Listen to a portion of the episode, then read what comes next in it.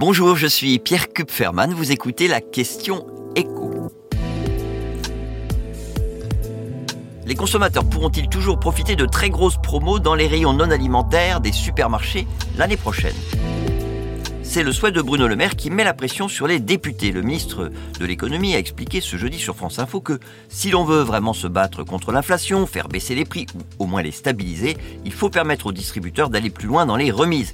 Et pour cela, il faudrait que les députés acceptent le principe d'un moratoire sur une des mesures qu'ils ont adoptées il y a quelques mois, alors pas à la demande du gouvernement, mais à l'initiative du député Renaissance Frédéric Descrozaille. Cette mesure, c'est la limite de 34% imposée à partir de mars 2024 à la grande distribution pour toutes les promotions sur les produits vendus dans les rayons droguerie, parfumerie et hygiène. Pour que vous compreniez ce que changerait concrètement cette limite de 34%, eh bien, on va prendre des exemples. Avec cette limite, si un supermarché veut faire une promo sur le gel douche, le mieux qu'il puisse faire, c'est vendre un lot de 3 flacons, dont le troisième est gratuit. Si un moratoire est accepté, eh bien, il pourra euh, proposer euh, des lots de 4 avec 2 gratuits, euh, ou, autre grand classique des promos, la remise immédiate.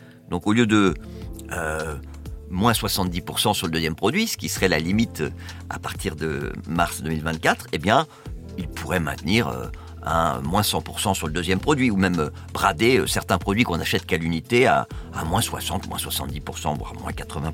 Vous me direz que le principal souci des Français, ce sont les prix des produits alimentaires, et pas le shampoing, la lessive ou, le déodorant. C'est vrai, mais des promotions plus importantes sur tous ces produits, ça permet de réduire le coût final du chariot de course du samedi. Et les patrons des grandes chaînes de supermarchés poussent évidemment dans ce sens. Il y a quelques jours, le patron de Carrefour expliquait que deux Français sur dix se privaient de ces produits d'hygiène et que cette loi ne bénéficie qu'à trois grandes multinationales, Procter Gamble, Unilever et Henkel. Trois groupes étrangers, c'est ça que dit en creux Alexandre Bompard, qui profiterait d'une loi française.